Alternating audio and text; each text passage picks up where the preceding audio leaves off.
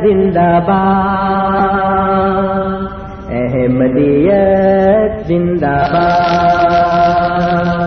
احمدیت زندہ باد۔ احمدیت زندہ باد۔ احمدیت زندہ باد۔ احمدیت زندہ باد۔ آج چراغ ہر گھر میں ہے۔ آج خوشی ہر دل میں ہے۔ نئی صدی میں ہم داخل ہیں۔ شکر خدا کا ہر دل میں ہے۔ احمدیت زندہ باد احمدیت زندہ باد پر ہم اسلام کا ہر دم دنیا میں لہرائیں گے۔ کاٹے چاہے لاکھ قدم بڑھاتے جائیں گے۔ احمدیت زندہ باد۔ احمدیت زندہ باد۔ احمدیت زندہ باد۔ سورہ رحمان بسم اللہ الرحمن الرحیم۔ اللہ کے نام کے ساتھ جو بے انتہا رحم کرنے والا بن مانگے دینے والا اور بار بار رحم کرنے والا ہے۔ الرحمن۔ بے انتہا رحم کرنے والا اور بن مانگے دینے والا۔ علم القرآن۔ اس نے قرآن کی تعلیم دی۔ خلق الانسان۔ انسان کو پیدا کیا۔ علمه البیان اسے بیان سکھایا۔ الشمس والقمر بحسبان۔ سورج اور چاند ایک حساب کے مطابق مسخر ہیں۔ والنجم والشجر يسجدان اور ستارے اور درخت دونوں سجدہ ریز ہیں۔ والسماء رفعها ووضع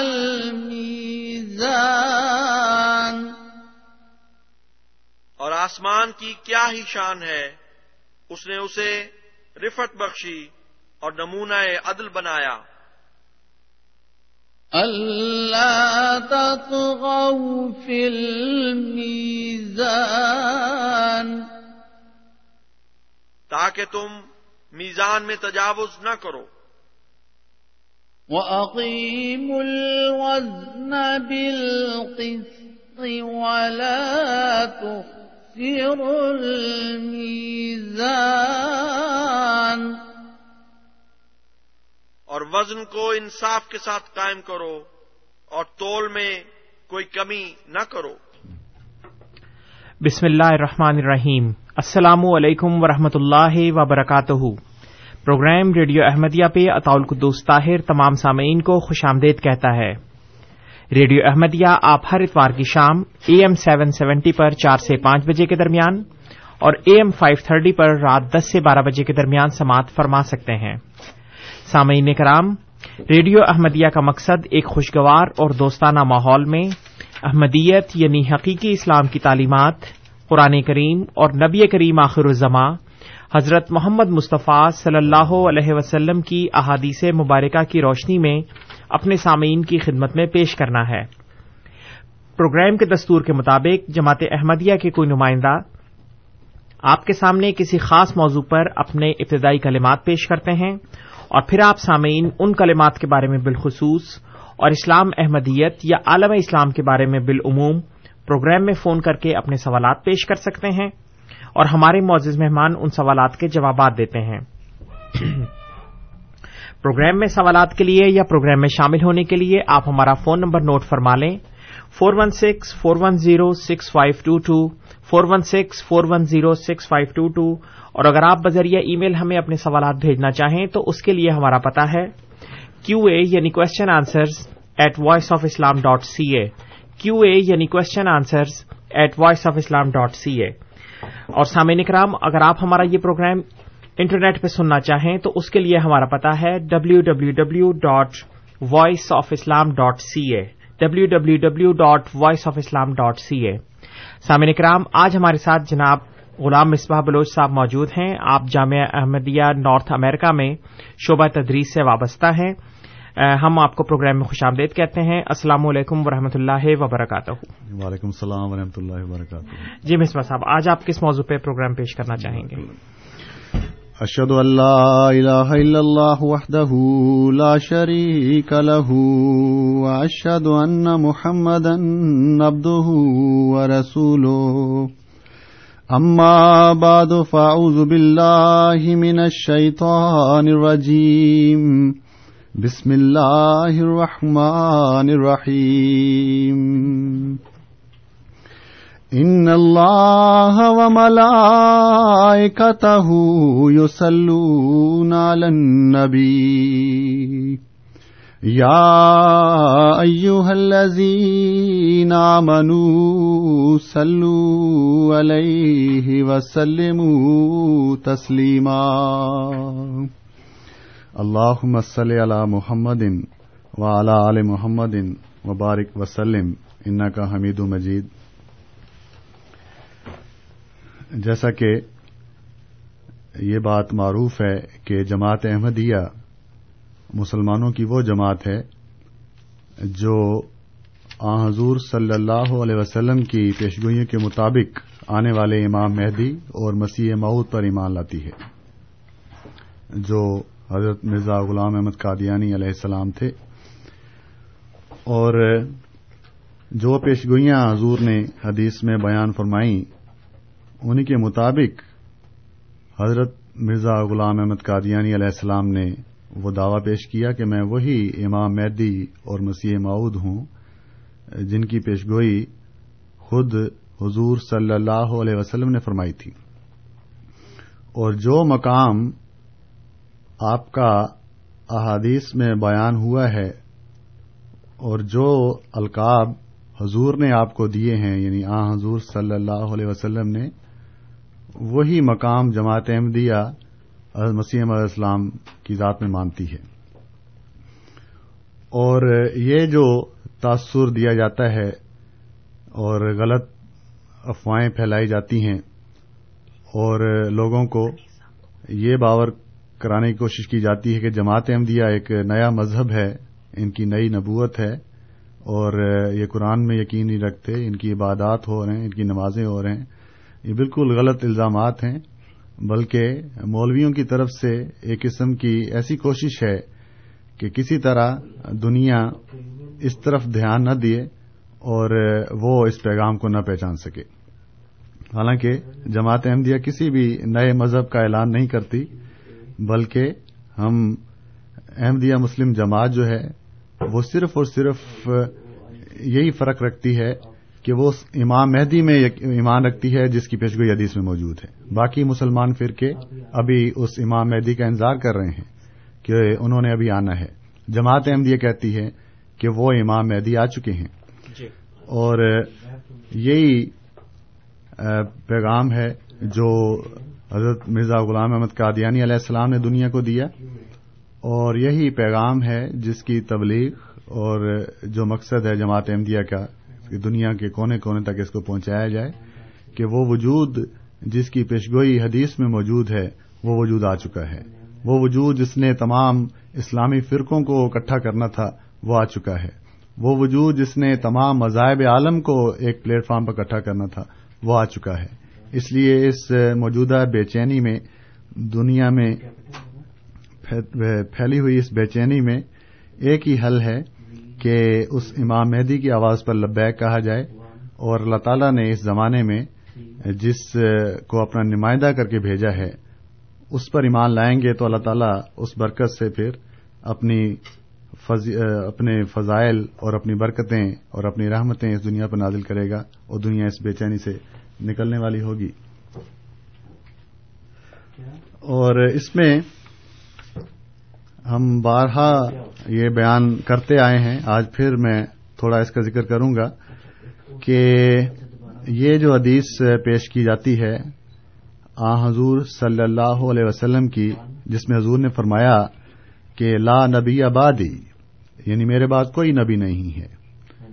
تو اس کو پیش کر کے یہ مولوی حضرات یہ کہتے ہیں کہ چونکہ حضور نے یہ اعلان کر دیا، اس لیے اب جو بھی دعوی کرے گا وہ جھوٹا ہوگا اور اس پر ایمان لانا نہ صرف ضروری نہیں ہے بلکہ ایسا شخص کافر ہے اور جو بھی پھر وہ اپنے فتوے لگاتے ہیں۔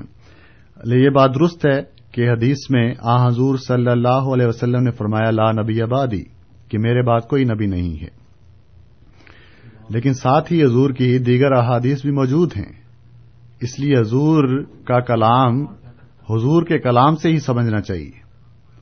آ، حضور صلی اللہ علیہ وسلم نے جہاں یہ فرمایا ہے، وہاں آنے والے مسیح موت کو نبی قرار دیا ہے کہ آنے والا مسیح جو ہے، وہ نبی اللہ ہی ہوگا۔ اور یہ تمام امت اس پر یقین رکھتی ہے۔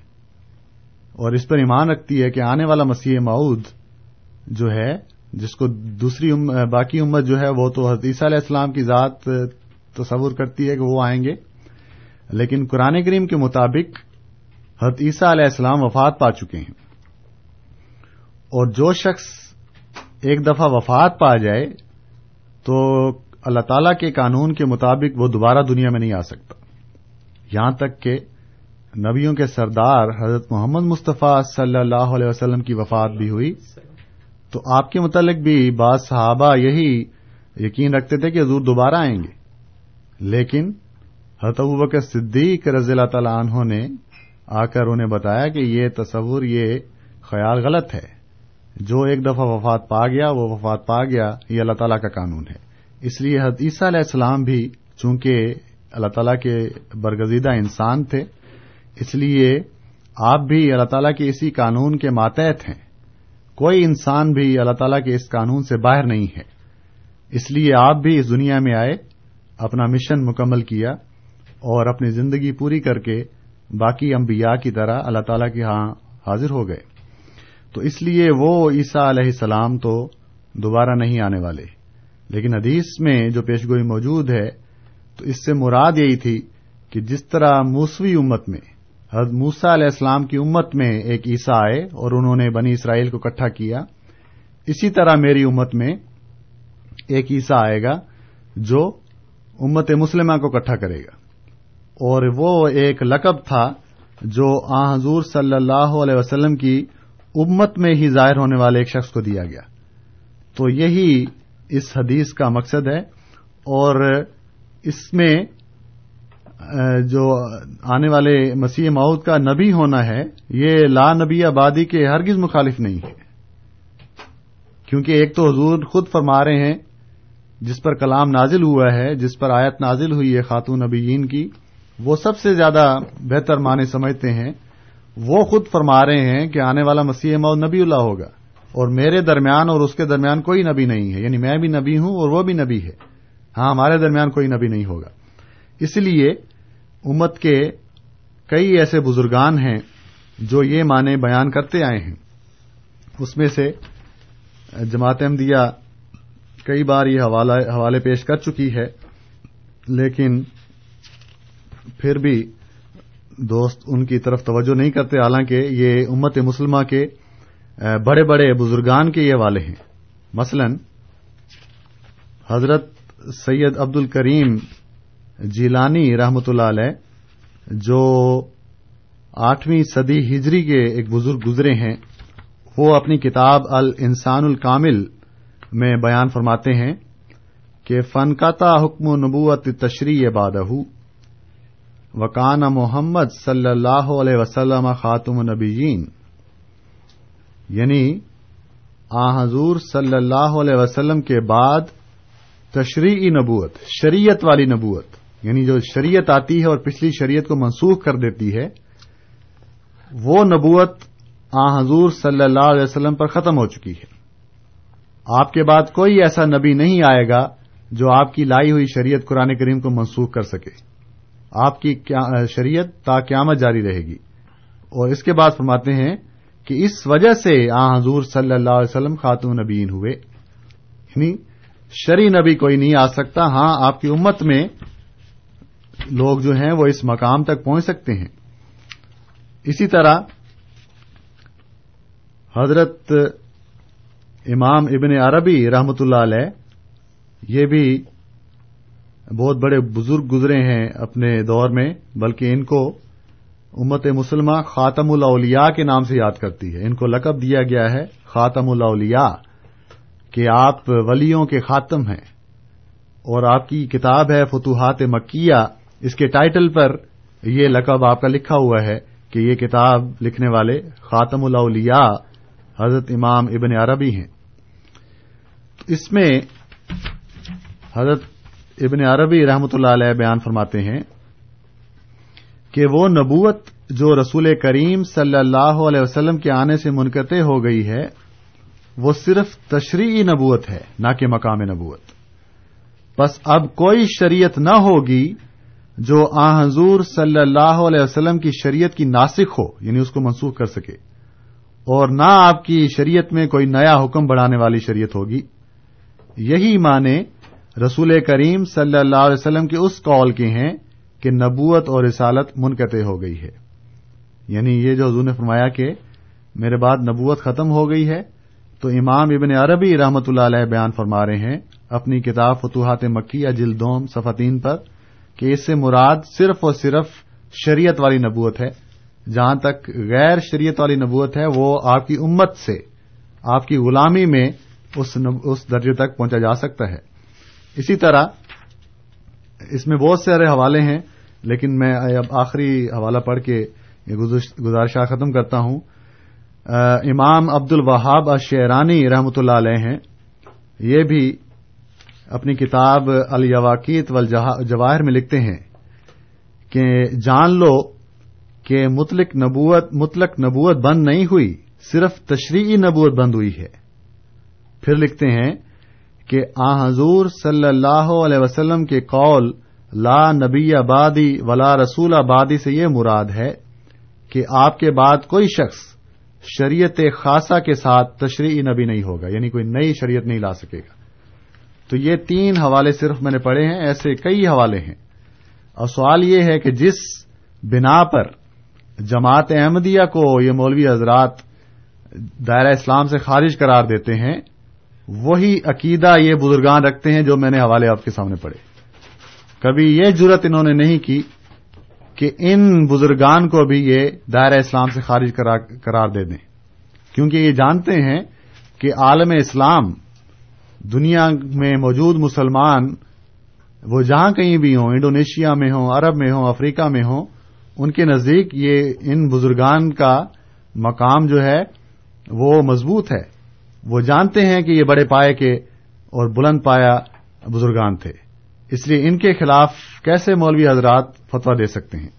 لیکن بات یہ بزرگان وہی کہہ رہے ہیں جو جماعت احمدیہ آج کے دور میں کہتی ہے۔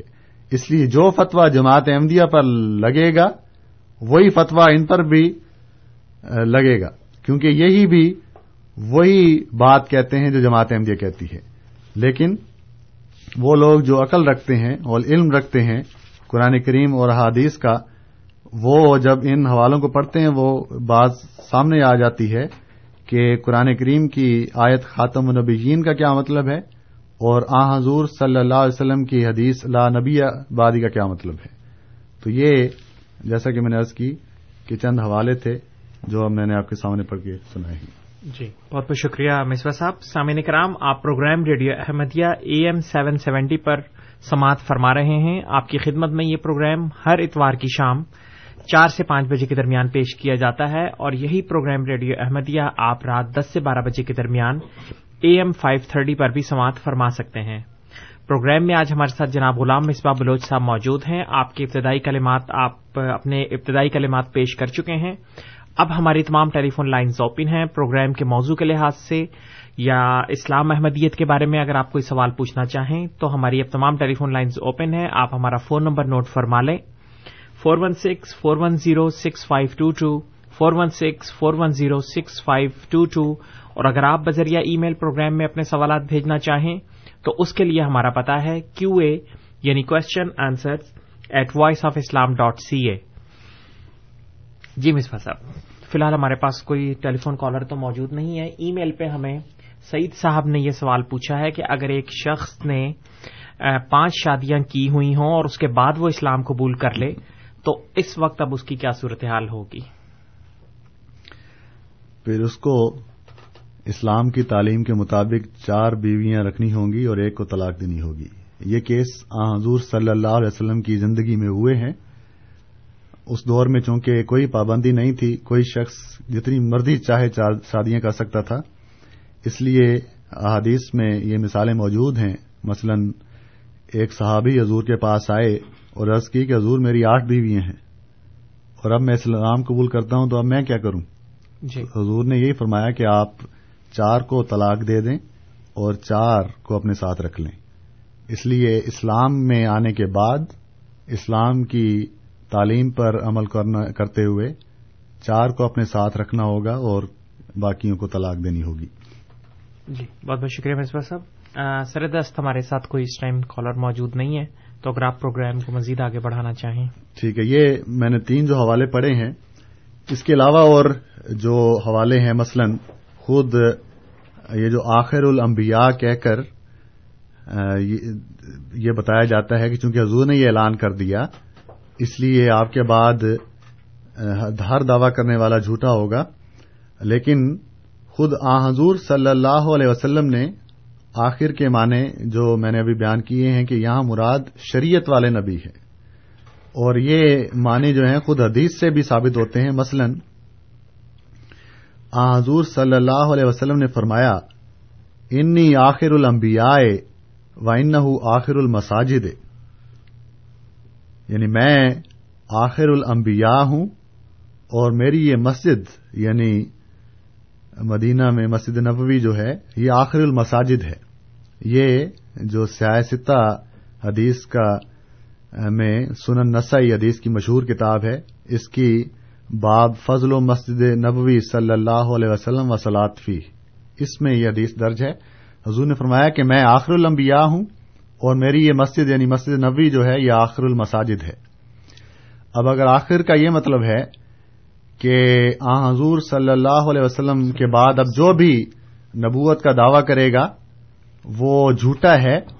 تو اس کا مطلب یہ ہوا کہ آخر المساجد جو کہ مسجد نبوی ہے، اس کے بننے کے بعد اب جو بھی کوئی نئی مسجد بنائے گا، وہ جھوٹی مسجد ہوگی۔ اب دنیا میں کروڑوں مسجدیں ہیں۔ جو مسجد نبوی کے بعد بنی ہیں۔ کیا وہ سب جھوٹی مسجدیں ہیں؟ تو یہ حضور نے ایک ہی حدیث میں دو لفظ استعمال کر کے امت کو یہ پیغام دے دیا کہ اس کا کیا مطلب ہے۔ میں آخر الانبیاء ہوں اور مسجد نبوی جو ہے یہ آخر المساجد ہے۔ تو اگر آخر سے مراد یہی ہے کہ بس ختم، کوئی اب نئی نیا نہیں آئے گا تو اس کا آخر المساجد کا بھی پھر یہی ترجمہ کرنا چاہیے کہ مسجد نبوی کے بعد مسجدیں بننا ختم، اب آئندہ کوئی بھی مسجد نہیں بنے گی۔ لیکن کروڑوں مسجدیں بنی ہیں، ہر روز بنتی ہیں اور آئندہ انشاءاللہ بنتی چلی جائیں گی اللہ تعالیٰ کی عبادت کے لیے۔ اس سے مسجد نبوی کے آخر المساجد ہونے میں کوئی فرق نہیں آئے گا۔ وہ مسجد نبوی پھر بھی آخر المساجد ہی رہے گی۔ باوجود ان تمام مسجدوں کے بننے کے جو کہ اس کے بعد بنی ہیں۔ کیوں؟ اس وجہ سے کیونکہ دنیا میں بننے والی جتنی بھی مسجدیں ہیں، ان سب کا پیغام اور ان سب کا مقصد وہی ہے جو مسجد نبوی کا ہے۔ جو مسجد بھی مسجد نبوی کے مقصد سے ہٹ کر ہوگی، وہ حضور صلی اللہ علیہ وسلم کی مسجد نہیں کہلائے گی۔ ہاں وہ مسجد جو مسجد نبوی کے مقاصد کو پورا کرنے کے لیے بنائی جائے گی یعنی جس مسجد کے جس مقصد کے لیے مسجد نبوی بنائی گئی تھی یعنی اللہ تعالیٰ کی عبادت کے لیے، اللہ تعالیٰ کی توحید کے لیے، تو اسی طرح شریعت محمدیہ کے مطابق جو بھی مسجد دنیا میں کہیں بھی بنائی جائے، اور وہ اللہ تعالیٰ کی عبادت اور اس کی توحید کے لیے بنائی جائے، تو اس سے مسجد نبوی کا ہی پیغام دنیا میں پھیلے گا۔ وہ مسجد مسجد نبوی کا ہی پیغام اپنے حلقے میں دے رہی ہوگی، اس لیے مسجد نبوی کے آخر المساجد ہونے میں کوئی فرق نہیں آئے گا۔ اسی طرح وہ امت کا بندہ آ حضور صلی اللہ علیہ وسلم کی امت میں وہ شخص جو جس کو اللہ تعالی نبی بنائے تو چونکہ وہ شریعت محمدیہ کے انڈر ہی ہے اور قرآن کریم کا کامل متی ہے اس کو ماننے والا ہے اس لیے اس سے آ حضور صلی اللہ علیہ وسلم کی آخر الانبیاء ہونے میں کوئی فرق نہیں آئے گا۔ تو جس کو اللہ تعالی نبی بنا رہا ہے اور جس کو اللہ تعالیٰ نے آخر الانبیاء بنایا ہے وہی انہوں نے ہی اپنی ایک حدیث میں یہ سارا معاملہ حل کر دیا ہوا ہے۔ انی آخر الانبیاء میں آخر الانبیاء ہوں اور مسجد نبی جو ہے انہوں آخر المساجد وہ آخر المساجد ہے۔ جی۔ تو یہ کتنی مثالیں ہم دیں لیکن مسئلہ یہ ہے کہ لوگ خود کتابیں پڑھنے کی بجائے اپنے علماء پر ہی ڈپینڈ کرتے ہیں کہ جو کچھ وہ ہمیں بتائیں گے وہ درست ہے۔ اور آگے پھر مسئلہ یہ ہے کہ وہ علماء جو ہیں، تصویر کا ایک رخ دکھاتے ہیں اور دوسرا رخ جس میں مسئلہ صاف واضح ہو جاتا ہے وہ کبھی بھی نہیں دکھاتے۔ اور نہ ہی اپنے لوگوں کو یہ کہتے ہیں، یہ اجازت دیتے ہیں کہ آپ لوگ احمدیوں کی کتابیں پڑھیں۔ ہمیشہ ان کو منع کریں گے کہ تم نہ پڑھو۔ ہم نے یہ کتاب لکھ دی ہے، احمدیت کے بارے میں یہ پڑھ لو، سارا ان کا پتہ چل جائے گا۔ لیکن کبھی بھی یہ نہیں کہیں گے کہ خود جا کے مرزا صاحب کی کتابیں پڑھ لو، تمہیں خود پتہ چل جائے گا کہ وہ کیا ہیں۔ اس کی وجہ یہی ہے کہ وہ جب خود کتابیں پڑھیں گے تو ان کو حقیقت کا معلوم ہو جائے گا۔ اس لیے علماء نہیں چاہتے کہ دنیا کو حقیقت کا علم ہو، اس لیے وہ ان اصل کتابوں کو چھپاتے ہیں اور اپنی تیار کردہ کتابوں کے بارے میں کوشش کرتے ہیں کہ وہی دنیا میں پھیلیں۔ اور وہی پیغام دنیا کے ذہنوں میں بیٹھ جائے۔ جی بہت بہت شکریہ مصباح صاحب۔ سامعین کرام، آپ programme radio Ahmadiyya A M seven seventy پر سماعت فرما رہے ہیں۔ آپ کی خدمت میں یہ پروگرام ہر اتوار کی شام چار سے پانچ بجے کے درمیان اور اے ایم فائیو تھرٹی پر رات دس سے بارہ کے درمیان پیش کیا جاتا ہے۔ پروگرام میں آج ہمارے ساتھ جناب غلام مصباح بلوچ صاحب موجود ہیں۔ ہماری تمام ٹیلی فون لائنز اوپن ہیں۔ آپ ہمیں four one six four one zero six five two two پہ کال کر سکتے ہیں۔ مصباح صاحب ہمیں ای میل پہ ایک سوال موصول ہوا ہے۔ وسیم ساہی صاحب یہ پوچھنا چاہتے ہیں کہ حضرت عیسیٰ علیہ السلام کے آسمان پہ زندہ ہونے کا عقیدہ مسلمانوں میں کب سے رائج ہے؟ اور یہ کہ اگر حضرت عیسیٰ علیہ السلام کو آسمان پہ زندہ تصور کر بھی لیا جائے تو حضرت محمد مصطفیٰ صلی اللہ علیہ وسلم اگر زمین میں مدفون ہے تو کیا یہ ایک بظاہر تھوڑا سا کم درجہ دینے والی بات نہیں ہے؟ بظاہر نہیں بلکہ حقیقت میں کم درجہ دینے والی بات ہے۔ یہ جو بات ہے کہ امت مسلمہ میں یہ عقیدہ کب آیا، یہ ہمیشہ یہی بات رہی ہے کہ جب بھی کوئی قوم کسی دوسری قوم میں جاتی ہے، تو وہ اپنی باتیں بعض جو ہے وہ ساتھ لے کر جاتی، چونکہ ایک عرصے سے نسلن بعد نسلن وہ عقیدہ وہ باتیں وہ رواج ان کے ذہنوں میں ان کے اندر موجود ہوتے ہیں، اس لیے نکلتے نکلتے وہ وقت لیتے ہیں۔ چنانچہ جب اسلام دنیا میں پھیلا ہے اور مختلف قومیں جو ہیں وہ اسلام میں داخل ہوئی ہیں، اور شروع میں تو یہ تھا کہ آ حضور صلی اللہ علیہ وسلم فوراً اپنا ایک مولم یا کسی صحابی کو اس قوم کی طرف بھجوا دیتے تھے تاکہ وہ اسلامی شریعت سے اسلامی تعلیم سے ان کو آگاہ کریں۔ اس لیے شروع میں جیسے جیسے لوگ مسلمان ہوتے تھے، ساتھ ساتھ ان کی تربیت کے سامان بھی آ حضور صلی اللہ علیہ وسلم نے ساتھ کیے ہیں کہ فوراً وہاں کسی مولم کو، کسی صحابی کو بھیج دیا ہے تاکہ جا کر ان کو اسلام سکھائیں۔ لیکن جب بعد میں اسلام بڑی تیزی سے پھیلا ہے اور یہ ممکن نہیں رہا کہ اب ہر علاقے میں اس طرح اساتذہ یا مولمین بھجوائے جائیں۔ تو پھر ان علاقوں میں جو تربیت کی کمی رہ گئی تھی، اس وجہ سے یہ بعض باتیں جو پرانی تھیں، وہ ساتھ ساتھ چل رہی تھیں۔ اس لیے ایسے عقائد جو ہیں، وہ جب یہ عیسائی لوگ امت مسلمہ میں شامل ہوئے ہیں، تو انہی سے ہی یہ عقیدہ پھر اسلام میں آیا ہے۔ اور اس کو تمام مفسرین نے اپنی تفاصیر میں بیان کیا ہوا ہے اور اس کو اسرائیلیات کہا جاتا ہے۔ یعنی تفسیر میں وہ روایات آئی ہیں جو بنی اسرائیل کی روایات تھیں، اسلام کی نہیں تھیں، لیکن جب وہ بنی اسرائیلی مسلمان ہوئے، ان سے وہ روایات پھر اسلامی لٹریچر میں آ گئیں۔ تو یہ علماء سب متفق ہیں کہ پرانی جو تفاصیر ہیں اس میں اسرائیلیات بھی شامل ہیں۔ یعنی وہ روایات جو بنی اسرائیل کی تھیں، ان میں رائے تھیں وہ کسی طرح آ کے اسلامی لٹریچر میں شامل ہو گئیں۔ لیکن بعد میں تحقیق کر کے علماء نے اس کو، جو اسرائیلیات ہیں، ان کی الگ روایتوں کی فہرست بنائی ہوئی ہے کہ یہ اسرائیلی روایت ہے۔ اس کا حقیقت سے کوئی تعلق نہیں ہے۔ اس کو یہ قرآن کریم کے خلاف جاتی ہے، کسی انبیاء کی شان کے خلاف ہے۔ اس لیے یہ درست روایت نہیں ہو سکتی، یہ اسرائیلی روایت ہے۔ تو اسی طرح کے جہاں اور عقائد آئے ہیں اور روایتیں اسلام میں آئی ہیں، وہیں یہ عقیدہ اور یہ بات جو ہے، اسلام میں شامل ہوئی ہے۔ اور دوسری جو بات تھی کہ عیسیٰ کے آسمان پر ماننے اور آ حضور صلی اللہ علیہ وسلم کو زمین میں مدفون سمجھنے سے، لازمی طور پر حضور کا رتبہ جو ہے، وہ کم ہوتا ہے۔ کیونکہ اس سے پھر نہ صرف اس سے پھر عیسائیوں کے عقیدے کو تقویت ملتی ہے کہ وہ خدا کا بیٹا تھے، خدا تھے۔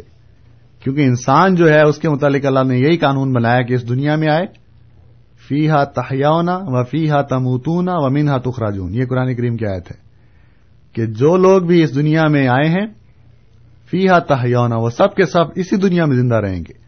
و فی ہا تموتونا اور تم سب اسی دنیا میں مرو گے اور اسی دنیا سے تمہیں اٹھایا جائے گا۔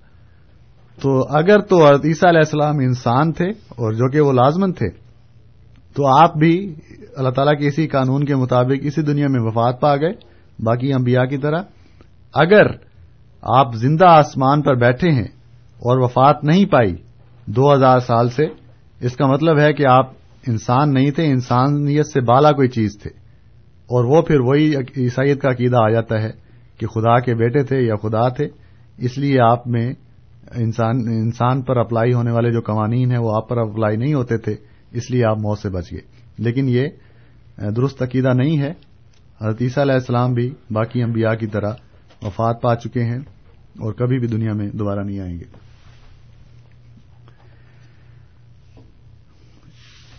جی مس سر بہت بہت شکریہ۔ سامعین کرام، آپ programme radio Ahmadiyya A M seven seventy پر سماعت فرما رہے ہیں۔ آپ کی خدمت میں یہ پروگرام ہر اتوار کی شام چار سے پانچ بجے کے درمیان پیش کیا جاتا ہے اور یہی پروگرام ریڈیو احمدیہ آپ اے ایم فائیو تھرٹی پر رات دس سے بارہ کے درمیان بھی سماعت فرما سکتے ہیں۔ پروگرام میں شامل ہونے کے لیے آپ ہمارا فون نمبر ایک مرتبہ پھر نوٹ فرما لیں۔ Four one six four one zero six five two two four one six four one zero six five two two اور اگر آپ بذریعہ ای میل ہمیں اپنے سوالات بھیجنا چاہیں تو اس کے لیے ہمارا پتا ہے۔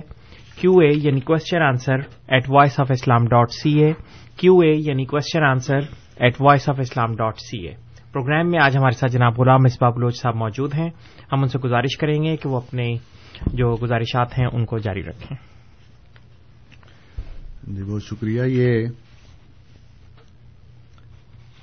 فتوحات مکیہ جو علامہ محی الدین ابن عربی عربی رحمۃ اللہ علیہ کی کتاب کا میں نے ایک حوالہ پہلے دیا ہے۔ جی۔ ایک اور حوالہ فتوحات مکیہ کا میں پڑھتا ہوں۔ اس میں علامہ ابن عربی رحمۃ اللہ علیہ فرماتے ہیں کہ یہ معلوم ہے کہ آل ابراہیم نبیوں رسولوں میں سے ہے اور وہ لوگ ہیں جو آپ کے بعد ہوئے، جیسے اسحاق، یعقوب، یوسف اور جو ان کی نسل سے انبیاء اور رسول ظاہری شریر کے ساتھ تھے۔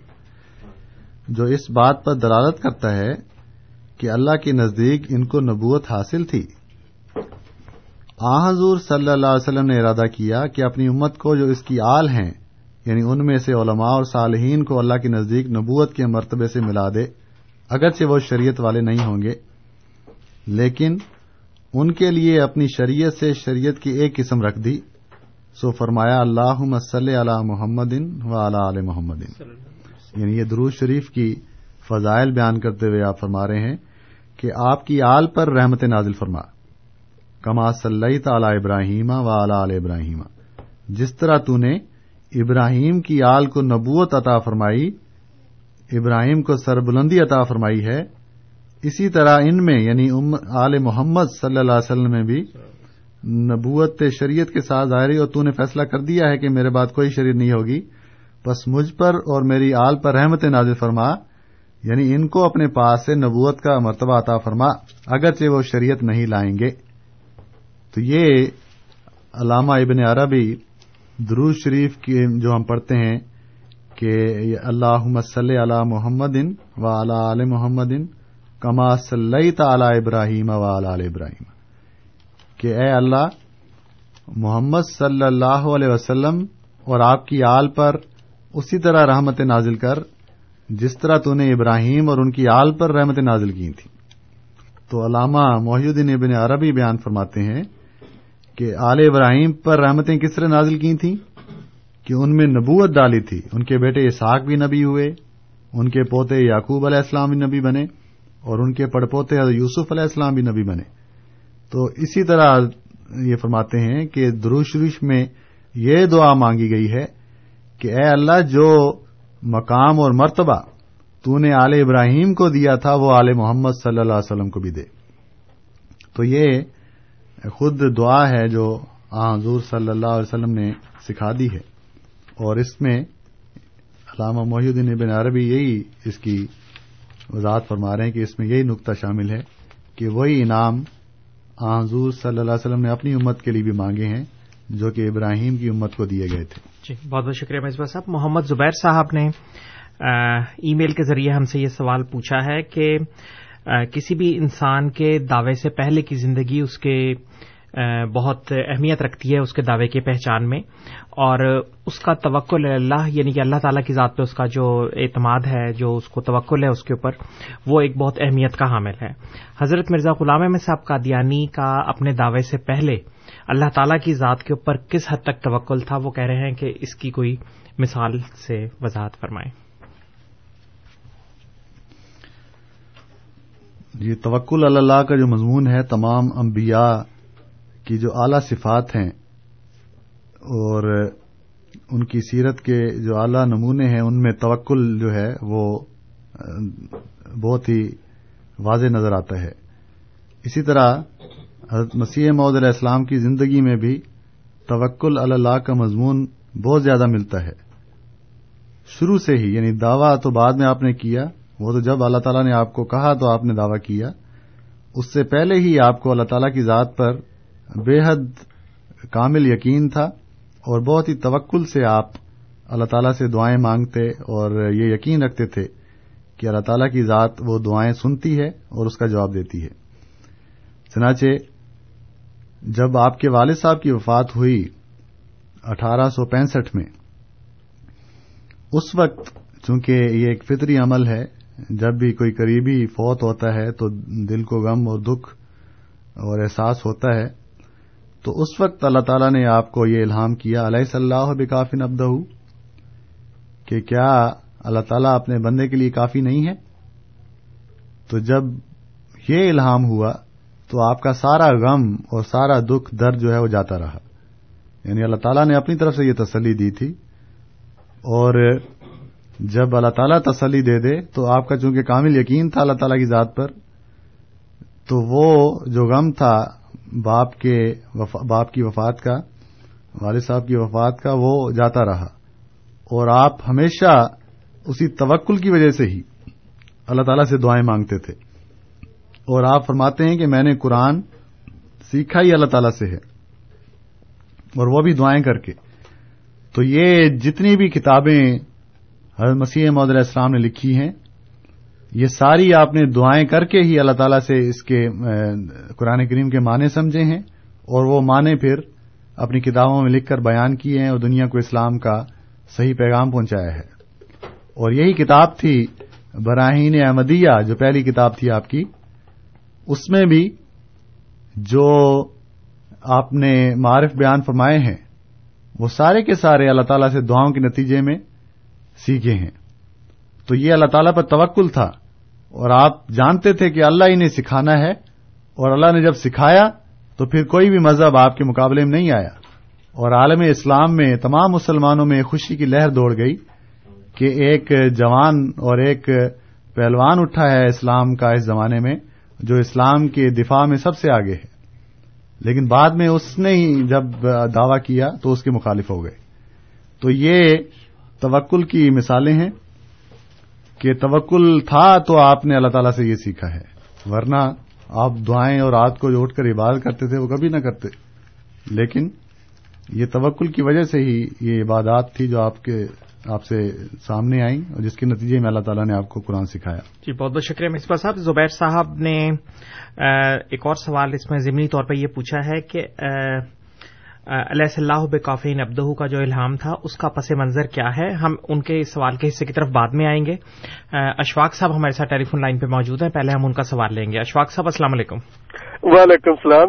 جی سر۔ اچھا یہ سوال میں اپنے ایک دوست کے حوالے سے پوچھنا چاہ رہا ہوں کہ وہ جاننا یہ چاہ رہے ہیں کہ صفات کے اعتبار سے حضرت عیسیٰ علیہ السلام کا متبادل کیسے ہو سکتا ہے؟ یعنی اگر نام تو حضرت عیسیٰ علیہ السلام کا ہی عیسیٰ علیہ السلام ہے نا؟ کوئی اور حضرت عیسیٰ علیہ السلام کیسے ممکن ہے؟ جی۔ بہت بہت شکریہ اشفاق صاحب۔ اچھا جی۔ کوئی اور عیسیٰ علیہ السلام کس طرح ممکن ہے؟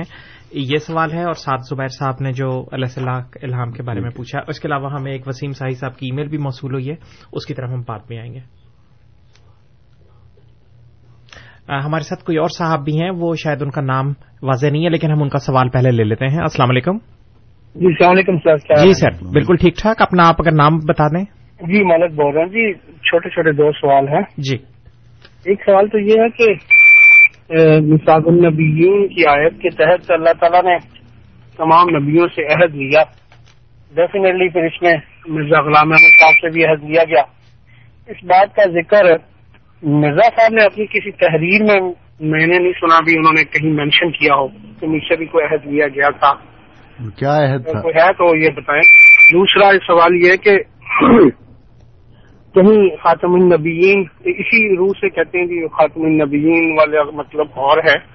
تو کیا مرزا صاحب نے بھی کہیں کلیئرلی بتایا کہ میرے بعد کوئی نبی نہیں ہوگا؟ ٹھیک ہے۔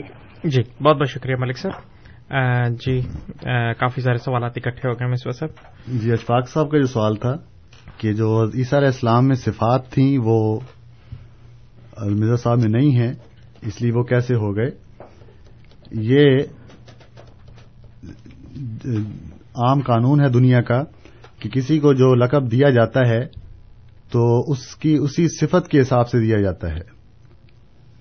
اور بڑا کام جو عیسیٰ علیہ السلام کا تھا، وہ بنی اسرائیل میں جو مختلف فرقے ہو گئے تھے، ان کو اکٹھا کرنا تھا۔ اور جو حضرت موسیٰ علیہ السلام کی شریعت میں ان کے ماننے والوں نے، ان کے علماء نے جو بگاڑ پیدا کر دیا تھا، جو تعلیم بگاڑ دی تھی، اس کو درست کرنے کے لیے عیسیٰ علیہ السلام آئے تھے۔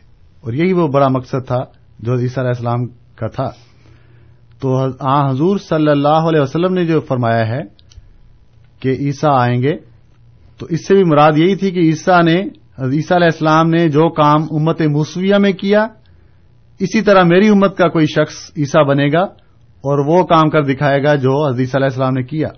یعنی حدیث علیہ السلام کے آنے سے پہلے جیسا کہ میں نے ذکر کیا، بنی اسرائیل میں بہت سے فرقے تھے۔ یہاں تک کہ حدیث میں آیا ہے کہ بہتر فرقوں میں بنی اسرائیل بٹ چکے تھے۔ اب یہودی جو ہیں، بنی اسرائیل جو ہیں، وہ بہتر فرقوں میں بٹے ہوں اس زمانے میں۔ اور عیسیٰ علیہ السلام آئیں اور تمام کو اکٹھا کر دیں۔ چنانچہ آج ہم دیکھتے ہیں کہ وہ بہتر فرقے کہاں ہیں یہودیوں کے۔ حدیث میں حضور نے فرمایا ہے کہ بہتر فرقوں میں بٹ گئے تھے۔ لیکن آج عیسائیت جو ہے، وہ کہیں زیادہ آگے نکل گئی ہے یہودیوں سے۔ اور یہودی محدود ہو کر رہ گئے ہیں ایک ہی ملک میں۔ اور وہ بھی بہت ہی چھوٹی تعداد میں۔ تو وہ بہتر فرقے دنیا سے ختم ہو جانا۔ اس بات کی دلیل ہے کہ حدیثہ علیہ السلام لازمن سچے تھے۔ جس مقصد کے لیے آپ آئے، آپ نے ان تمام یہودیوں کو ایک پلیٹ فارم پر اکٹھا کیا۔ تو اسی طرح جیسے آج کے زمانے میں امت مسلمہ بڑھ چکی ہے، اور حضور نے فرمایا تھا کہ میری امت بہتر فرقوں میں بٹے گی اور تہترویں ایک جماعت ہوگی جو کہ سچی ہوگی۔ تو یہی پیغام تھا کہ آنے والا عیسیٰ اسی طرح فرقوں کو، فرقہ واری کو ختم کر دے گا اور ایک جماعت میں تمام مسلمانوں کو اکٹھا کر دے گا۔ تو یہی اسی وجہ سے آنے والے امام، مسیح ماؤد کو عیسیٰ کا لقب دیا گیا ہے۔ اس سے مراد نہیں کہ ایک ایک بات جو ہے وہ اس میں پوری ہو۔ اور یہ مثال دنیا کے دیگر قوانین میں یا دیگر عام معلومات میں نظر آتی ہے۔ مثلا، علامہ اقبال صاحب نے یہ کہا تھا کہ سنم کدا ہے جہاں، یہ دور اپنے ابراہیم کی تلاش میں ہے۔ سنم کدا ہے جہاں لا الہ الا اللہ۔ یعنی آج کے دور میں پھر بت پرستی بڑھ چکی ہے اور یہ دور اپنے ابراہیم کی تلاش میں ہے۔ اس کا یہ مطلب نہیں کہ وہ ابراہیم علیہ السلام جو اپنے زمانے میں آئے تھے اور بت پرستی ختم کی تھی، وہ دوبارہ آئیں یا اس کی تلاش دوبارہ ہو رہی ہے۔ بلکہ مراد یہی ہے کہ جس طرح اس دور میں حضرت ابراہیم علیہ السلام نے بت پرستی ختم کی تھی اسی طرح آج کا دور بھی ایک ابراہیم کو تلاش کر رہا ہے۔ تو وہ صفات کے لحاظ سے ان کو یہ کہا گیا ہے۔ اور یہ یہی مثال جو ہے میں نے دی ہے۔ اور اسی طرح اور بھی مثالیں ہیں۔ مثلا آج پاکستان کے جو دانشور وہ بھی یہ کہتے ہیں کہ آج پاکستان کو پھر ایک قائد اعظم کی ضرورت ہے۔ اب اس کا یہ مطلب نہیں کہ وہی قائد اعظم جو فوت ہو چکے ہیں، وہ دوبارہ آئیں گے، بلکہ جو منشور جو مقصد لے کر قائد اعظم نے پاکستان بنایا تھا، اسی منشور کو لے کر اور اسی مقصد کو لے کر ایک ایسا شخص جائیے جو پاکستان کو دوبارہ ان راہوں پر لا سکے۔ تو اسی طرح عیسیٰ علیہ السلام جو ٹائٹل دیا گیا آنے والے مسیح ماؤد کو کہ اس نے وہی کام کرنا تھا جو عیسیٰ علیہ السلام نے کیا یعنی عیسیٰ علیہ السلام نے امت موسوی امت کو موسیٰ علیہ السلام کی امت کو اکٹھا کیا اور امام مہدی یا مسیح ماؤد علیہ السلام نے آ کر اس امت مسلمہ کو ایک ہاتھ پر اکٹھا کرنا ہے۔ جی بہت بہت شکریہ مصباح صاحب۔ اور ملک صاحب کے دو سوالات تھے کہ ہر نبی سے عہد لیا گیا تھا کیا خدا تعالیٰ نے حضرت مرزا صاحب سے بھی کوئی عہد لیا تھا؟ اور دوسرا وہ خاتم النبیین کے بارے میں مزید تشریح جاننا چاہتے ہیں۔ یہ درست ہے قرآن کریم میں آیت مساک النبیین ہے کہ ہر نبی سے یہ وعدہ لیا گیا ہے کہ جب بھی تمہارے بعد کوئی رسول آئے تو تم اس پر ایمان لانا اور اس کی مدد کرنا۔ یہ وعدہ تو نبیوں سے لیا گیا ہے، لیکن جب نبی ایک دنیا میں آتا ہے تو اس کی زندگی میں بہت کم ہے کہ نبی آئے ہوں۔ مثلا عیسیٰ علیہ السلام سے یہ وعدہ لیا گیا تو عیسیٰ کے بعد آ، حضور صلی اللہ علیہ وسلم آئے ہیں۔ تو عیسیٰ نے کس طرح مدد کی حضور صلی اللہ علیہ وسلم کی؟ اور اگر نہیں کی تو پھر اس جو وعدہ لیا گیا یہ کیسے پورا ہوا؟ تو اس میں مفسرین نے یہ لکھا ہوا ہے کہ اس سے مراد ان انبیاء کی امتیں ہیں۔ کہ ان انبیاء سے یہ وعدہ لیا جاتا ہے، یہ میساک لیا جاتا ہے کہ تمہارے بعد جب کبھی بھی کوئی نبی آئے تو تم اس پر ایمان لانا اور اس کی ضرور مدد کرنا۔ تو اس وعدے سے مراد یہی ہے کہ وہ انبیاء پھر اپنی امت کو یہ پیغام دیتے ہیں کہ میرے بعد یا ہمارے بعد جب بھی کوئی ایسا شخص آئے جو اللہ تعالی کی توحید کی پرچار کرنے والا ہو اور وہی مقصد جو ہم جس کی طرف بلا رہے ہیں، اس کی طرف بلانے والا ہو، تو اس کا انکار نہ کرنا، اس پر ایمان لے آنا۔ تو اسی طرح مسیح محدود السلام نے بھی جو کبھی بھی یہ منع نہیں کیا کہ میرے بعد اگر کوئی آیا اب اس کو نہیں ماننا، بلکہ حضور نے تو یہی بیان فرمایا ہے کہ اللہ تعالیٰ کی رحمتوں کے اور اس کے انعام کے دروازے قیامت تک کھلے ہیں۔ اور یہ جو دوسرا سوال تھا، وہ بھی یہی ہے کہ آپ مرزا صاحب نے کوئی یہ لکھا ہے کہ میرے بعد اب کوئی آئے گا کہ نہیں آئے گا؟ یہ سارے جواب اسی میں آ جاتے ہیں۔ آپ نے یہ اعلان کیا کہ اللہ تعالیٰ کی انعام جو ہیں، اس کے دروازے کبھی بھی بند نہیں ہوتے۔ وہ قیامت تک کھلے ہیں۔ اب اللہ تعالیٰ جو ہے، اس کے انعام صورت نساء میں بیان ہوئے ہوئے ہیں کہ اللہ تعالیٰ کا انعام یہ ہے کہ وہ کسی کو نبی بناتا ہے، کسی کو ولی بناتا ہے، کسی کو شہید بناتا ہے، کسی کو سالے بناتا ہے۔ یہ اللہ کی مرضی پر ہے کوئی انسان خود یہ انعام حاصل نہیں کر سکتا۔ تو اللہ تعالیٰ جس کو چاہے یہ انعام دے سکتا ہے۔ اور حضرت مسیح محدود علیہ السلام نے، حضرت مرزا صاحب نے یہ خوشخبری سنائی۔ کہ آ حضور صلی اللہ علیہ وسلم کی تعلیم میں یہ اثر ہے کہ اس پر عمل کرنے سے اللہ تعالیٰ کے انعام پانے میں آسانی پیدا ہو جاتی ہے۔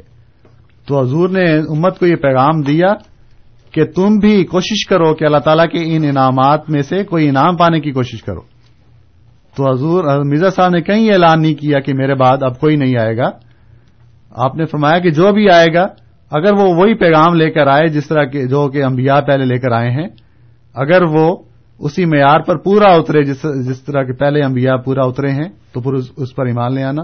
تو اس پر مرزا صاحب نے کہیں یہ نہیں لکھا کہ میرے بعد اب کسی پر ایمان لانے کی ضرورت نہیں ہے۔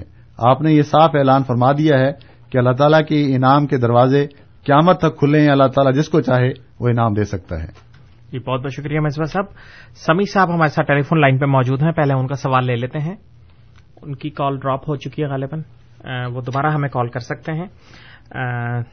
مصباح بلوچ صاحب سے گزارش ہے کہ وہ جی زبیر صاحب کا سوال تھا اللہ بکافی نبدہ۔ اس کا بیک گراؤنڈ اس کا بیک گراؤنڈ وہی جو میں نے بتایا ہے یہ اصل میں قرآن کریم کی ایک آیت کا ٹکڑا ہے۔ علیہ صلاح بکافی نبدہ کہ کیا اللہ اپنے بندے کے لیے کافی نہیں ہے؟ اس کا پس منظر یہ آیت جو ہے وہ مسیح محدود السلام کو بھی الہام ہوئی۔ اور اس کا موقع یہ ہے کہ جب حضرت مسیح محدود علیہ السلام، مرزا غلام احمد قادیانی علیہ السلام کے والد صاحب کی وفات ہوئی اٹھارہ سو پینسٹھ میں، تو اس وقت اللہ تعالی نے آپ کو یہ الہام کی تھی آیت کہ اللہ تعالیٰ، کیا اللہ تعالیٰ اپنے بندے کے لیے کافی نہیں؟ یعنی تمہارے والد اب دنیا میں نہیں رہے، لیکن اللہ تو موجود ہے اور وہ اپنے بندے کے لیے کافی ہے۔ تو یہ بیک گراؤنڈ ہے اس الہام کا جو حضرت مرزا صاحب کو ہوا۔ جی بہت بہت شکریہ مصباح صاحب۔ اور ای میل پہ ہمیں وسیم ساہی صاحب نے سوال پوچھا ہے، یہ ان کے پچھلے سوال کا تسلسل ہے، جو کہ انہوں نے پوچھا تھا کہ مسلمانوں میں حضرت عیسیٰ کے زندہ آسمان پہ موجود ہونے کا عقیدہ کس طرح رائج ہوا؟ اب وہ یہ پوچھنا چاہتے ہیں کہ اب سوال یہ بنتا ہے کہ عیسائیوں میں حضرت عیسیٰ کے زندہ ہونے کا عقیدہ کس طرح رائج ہوا اور اس میں کتنی حقیقت ہے؟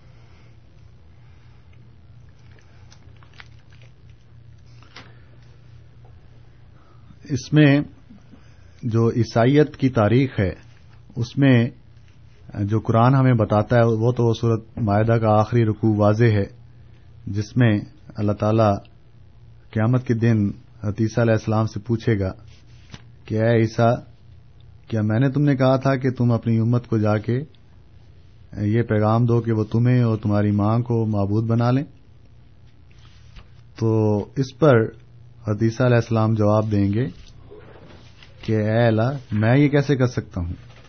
یعنی میں تو تیرا پیغام لے کر گیا تھا کہ تیری عبادت کریں۔ تو میں ان کو کیسے کہہ سکتا ہوں کہ تیری عبادت نہ کریں اور مجھے اور میری ماں کو معبود بنا لیں؟ تو قرآن کریم فرماتا ہے، ما کل تو لہم اللہ ما امر تنی بہی ان بد اللہ ربی و ربکم حدیثہ علیہ السلام قیامت کے دن یہ جواب دیں گے کہ اللہ، میں نے تو یہی حکم دیا تھا کہ اس اللہ کی عبادت کرو جو میرا بھی رب ہے اور تمہارا بھی رب ہے۔ وکن تو علیہم شہید ام آدم تو فیم اور جب تک میں ان کے اندر موجود تھا، میں ان کا نگران تھا۔ یعنی ان کا، ان کی جو تعلیم تھی، ان کے جو عقائد تھے، ان کا میں نگران تھا، میں نے ان کو بگڑنے نہیں دیا۔ فلما توفیتا نہیں اور جب تو نے مجھے وفات دے دی کنتا انتر رقیب علیہم، اس کے بعد تو ہی نگران تھا۔ یعنی وفات کے بعد کیا ہوا؟ اس کا تو مجھے علم نہیں ہے۔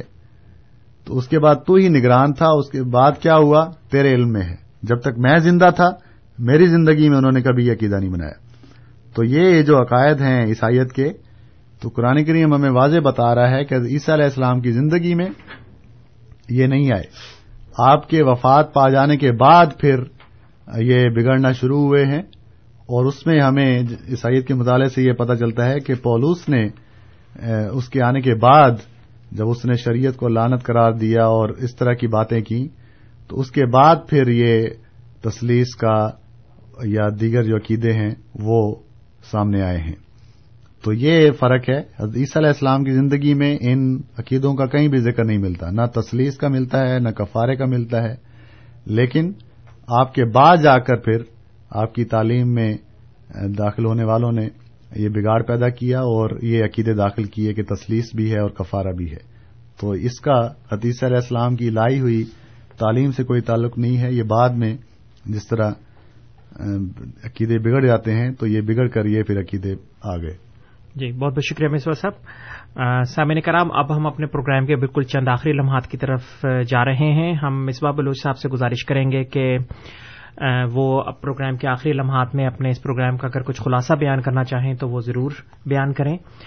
سامعین کی خدمت میں خاکسار جماعت احمدیہ کی آفیشیل ویب سائٹ کا ایڈریس ایک مرتبہ پھر دینا چاہے گا۔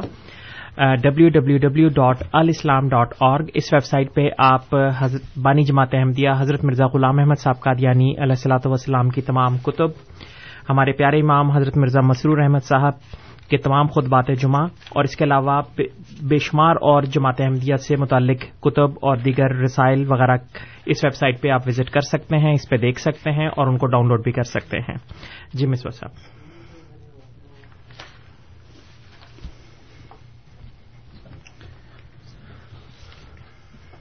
جی یہ جو جماعت احمدیہ دنیا کو پیغام دیتی ہے، اس میں حضرت مسیح محدود علیہ السلام نے یہ پیغام بھی دیا ہے کہ دنیا جو میرا انکار کرتی ہے، ان پر ایک آسان راہ یہ ہے کہ وہ اللہ تعالی سے دعا کریں۔ اور اللہ تعالی سے یہ دعا مانگیں کہ اے الہی، جو آخری اس امت میں جو فرقہ واریت کا حضور نے بتایا تھا، وہ تو ہمارے سامنے آ گئی یعنی امت فرقوں میں بٹ گئی۔ لیکن اس کا حل بھی ہاں، حضور صلی اللہ علیہ وسلم نے یہ بتایا تھا کہ امام مہدی کے ذریعے یہ پھر اکٹھے ہوں گے۔ تو یہ جو دعویٰ کر رہا ہے یعنی مرزا غلام قادیانی علیہ السلام، اگر یہی وہ امام مہدی ہیں تو ہمیں حقیقت سے آگاہ کر۔ تو اللہ تعالیٰ سے دعائیں کرنے کے نتیجے میں ہی اللہ تعالیٰ ہماری رہنمائی کرے گا۔ ہم اللہ تعالیٰ سے ہی مدد مانگ کر مقصد کو پا سکتے ہیں۔ جی بہت بہت شکریہ مصباح صاحب۔ سامعین کرام، آپ programme radio Ahmadiyya M seven seventy پر سماعت فرما رہے تھے۔ پروگرام میں آج ہمارے ساتھ جناب غلام مصباح بلوچ صاحب موجود تھے۔ خاکسار ان کا مشکور ہے۔ کنٹرول پینل پہ ہمیں منظور احمد صاحب کی خدمات حاصل رہیں۔ خاکسار تمام سامعین کا بھی مشکور ہے جو پروگرام کو سنتے ہیں اور اس میں کسی نہ کسی رنگ میں شامل ہوتے ہیں۔ رات دس سے بارہ کے درمیان آپ سے اے ایم فائیو تھرٹی پر انشاءاللہ پھر ملاقات ہوگی۔ تب تک کے لیے کو قدوس طاہر کو اجازت دیجیے۔ خدا تعالی ہم سب کا حامی و ناصر ہو۔ آمین۔ السلام علیکم ورحمۃ اللہ وبرکاتہ۔